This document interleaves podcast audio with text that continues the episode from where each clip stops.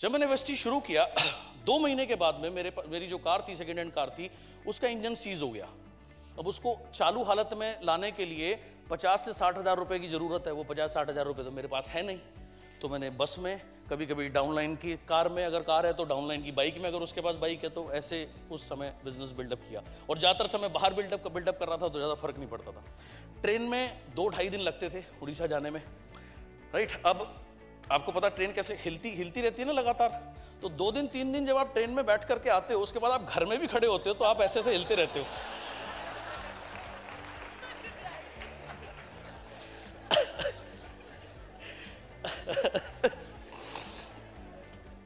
मैंने जो घर में बोला था कि मैं मेरे को ऐसा लगता है छह महीने के बाद मेरा चेक ना दो लाख हो जाएगा। तो मेरा छठे महीने का पे आउट आप देखिए, दो लाख सात हज़ार सात सौ सात रुपया।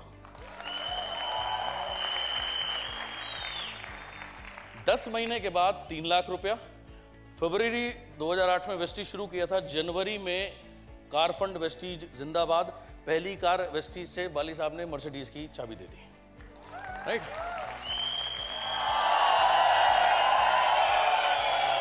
तो उस समय, एक साल के बाद साढ़े तीन लाख रुपए की इनकम मर्सिडीज आ गई। मैंने कहा, यार, अब तो मज़ा आ गया। अगेन टेस्टिंग टाइम तब मैं क्राउन था। क्राउन कितने लाइन से होते हैं? गुड तभी वेस्टीज के एक लीडर थे, उन्होंने अपनी कंपनी खोल ली और मेरी छह में से तीन लाइन उनके साथ चली गई। मेरी फिर इनकम आधी हो गई। लेकिन तब तक मैं इतने सारी उतार चढ़ाव देख चुका था, मुझे पता था ये बहुत टेम्पररी फेस है और इस बार मैंने एक काम और किया, मेरे एक्सपीरियंस से मैंने सीखा था, जब आपका कोई जाता है ना, उसे बचाने के चक्कर में मत लगो। राइट आप और एग्रेसिवली दूसरी जगह बिल्ड करना शुरू कर दो।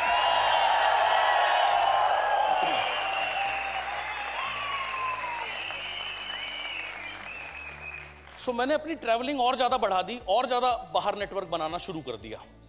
एंड तब एक इंसिडेंट हुआ।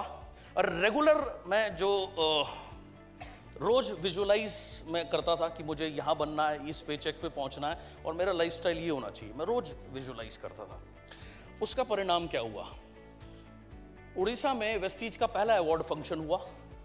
उसमें सुदर्शन को मर्सिडीज उसने ली। अगले दिन वो मेरे को एयरपोर्ट छोड़ने के लिए आया। मेरा, मेरे को जाना था वहाँ से कोचीन। तो मेरी फ़्लाइट थी भुवनेश्वर टू मुंबई मुंबई में दो घंटे का halt then Mumbai to Cochin. अब सुबह वो आने में कुछ लेट हो गया, ट्रैफ़िक भी ज़्यादा था डर डर के वो भी चला रहा होगा मेरी तरह। तो मेरी फ़्लाइट मिस हो गई। अब मेरी फ़्लाइट जब मिस हो गई तो अब मेरे पास कोई और ऑप्शन नहीं। अगली फ़्लाइट दो बजे से पहले है नहीं। तो चार बजे की मैं कोचिन की फ़्लाइट तो पकड़ ही नहीं सकता। तब मुंबई टू कोचिन एक ही फ़्लाइट जाती थी। अब वो छूट गई तो मुझे एक रात मुंबई में ज़बरदस्ती रुकना पड़ेगा। तो मुझे या, मुझे वैसे ही बैठा हुआ था मैं तो मुझे दीपल जी के बारे में, नीलेश जी के बारे में याद आया तो मैंने दीपल जी को फ़ोन किया। तो मैंने कहा ऐसे ऐसे मैं मुंबई आ रहा हूँ। तो बोली, ठीक है, हमारे घर ज़रूर आना। तो मैं अगले दिन ब्रेकफास्ट पे इनके घर गया। अब जैसे पुराने लोग मिलते हैं तो जनरली क्या बात करते हैं? आप कैसे हो? मैंने कहा, जी, मैं बहुत अच्छा हूँ। कहाँ से आ रहा है? मैं कहा, ऐसे भुवनेश्वर गया था। क्या कर रहे हैं? मैंने कहा, सुदर्शन ने बेंज ली है। फ़ोटो दिखाई बड़ा अच्छा सुदर्शन ने बेंज ली? बहुत बढ़िया। उसकी इनकम कितनी हो गई? मैंने कहा, इतने, तीन लाख रुपये हो गई। बोला, तुम्हारी इनकम कितनी है? मैंने कहा, तीन लाख रुपये है अच्छा तुम्हारे साथ डॉक्टर रह गए थे, उसकी इनकम कितनी है? मैंने कहा, दो लाख रुपये बोला अच्छा वो अशोक घोष गए थे? मैंने कहा, उसकी इनकम डेढ़ लाख रुपये अच्छा देवशीष घोष गए थे, उसकी इनकम सवा लाख रुपये है। तो ऐसे सात आठ दस लोगों के बारे में जितने के बारे में दीपल जी ने बताया एवरीबडी वॉज़ अर्निंग वेल तो दीपक दीपल जी के मुँह से निकला हमें भी ज्वाइन कराओ ना. राइट अब उनके ड्राइंग रूम में ये बैठे हैं आ, हम तीनों बैठे हैं। नीलेश भाई भी सरप्राइज़ हो गए बोले क्या बोल रही है? एंड anyway, उन्होंने सत्रह सौ कुछ रुपए का सामान लेके ज्वाइन किया लेकिन वो बोली यार अभी मैं कितना करूँगी नहीं करूँगी मुझे नहीं पता किसी को बोलना मत हम जुड़े हैं।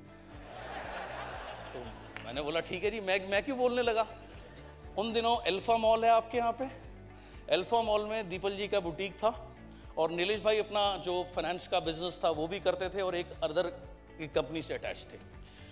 और उन दिनों मैं फ़र्स्ट टाइम मैं फ़र्स्ट एंड लास्ट टाइम इनके बुटीक पे ये मुझे लेके गई और इन्होंने मुझे एक सीक्रेट का वीडियो दिया राइट वो वीडियो मैंने पहले भी देखा हुआ था, फिर वो देख, वो देखे मैं और भी ज़्यादा मैंने उसको देखना शुरू किया, और भी ज़्यादा फॉलो करना शुरू किया। अब इन्होंने क्या, इनके मैं वहाँ से निकला, सिर्फ़ बाली साहब को मैंने बोला, मैंने कहा ऐसे ऐसे दीपल ने ज्वाइन किया, लेकिन उसने भी मना किया किसी को बताने के लिए। बोले, ठीक है यार, जब उसका मन होगा देखेंगे। अब इस बीच में क्या है दो तीन महीने का पीरियड निकल गया। तो उन्होंने सिर्फ़ ज्वाइन किया, सामान लिया नो एक्टिविटी नथिंग मेरे एक डाउनलाइन ने मुझे बोला कि सर मुंबई में एक स्ट्रॉन्ग ग्रुप है वो आ, आ सकता है लेकिन मैं वहाँ जा नहीं सकता मेरे पास पैसे नहीं है। राइट मैंने कहा कोई बात नहीं यार तू फिक्स कर दे भाई मैं चला जाऊँगा तू टेंशन मत ले। तो बोला ठीक है सर मैं आपकी बात करा देता हूँ उसने मेरी बात कराई एंड मीटिंग वीटिंग फिक्स करी। मैंने उस समय मुंबई में पहली अवार्ड सेरेमनी होनी थी।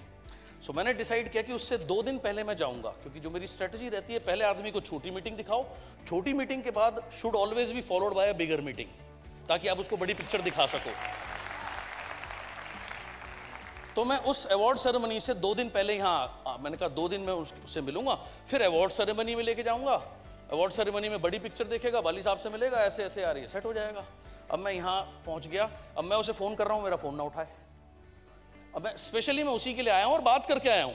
लेकिन अब मैं उसे फ़ोन कर रहा हूँ, मेरा फ़ोन ही नहीं, उसने मेरा दो दिन तक फ़ोन पिक नहीं किया। राइट अब मैं मेरी टिकट पहले ही बन चुकी है, मैं आ गया हूँ तो आ गया हूँ, मैं क्या कर सकता हूँ? मैं, हमारे हाथ में क्या होता है, हमारे हाथ में रिजल्ट्स कभी नहीं होते, हमारे हाथ में हमारे कर्म होते हैं। राइट सो मैंने मेरा कर्म जब सही किया है तो परिणाम आज नहीं मिल रहा तो कल मिल जाएगा, यहाँ से नहीं मिलेगा तो कहीं और से मिल जाएगा। राइट सो so, दो दिन मेरे पास करने को कुछ नहीं। दो दिन ऐसे ही। थर्ड डे अवार्ड सेरेमनी खत्म हुई। बॉली साहब मैरियट में रुके हुए थे जो कि दीपल जी के घर के बहुत पास है। तो शाम को वहाँ से फ्री होके बाली साहब ने और मैंने दीपल को फ़ोन किया। सो so, दीपल और नीलेश जी हमारे होटल में आए। एंड दीपल जी का मुझे याद भी याद है पहला सवाल ये था कि वेस्टीज में कैसे लोग इतने पैसे कमा रहे हैं? तब बैठ के बाली साहब ने डिटेल प्लान दिखाया, मेरे ख्याल चार पाँच घंटे चार घंटे तीन चार घंटे लगा के सारी चीज़ें, क्योंकि ऑब्वियसली वो इतने साल से इंडस्ट्री में थे प्लान समझ सकते थे तो उनको काफ़ी समझाया। वहाँ से दीपल जी और नीलेश जी का बिज़नेस टेक ऑफ़ हो गया, जबकि मैं आया इनके लिए नहीं था, मैं आया किसी और के लिए था। तो अगर आप अपना काम सही करोगे, आपको कहीं ना कहीं से परिणाम मिलेगा, आप अपना काम सही रखो बस।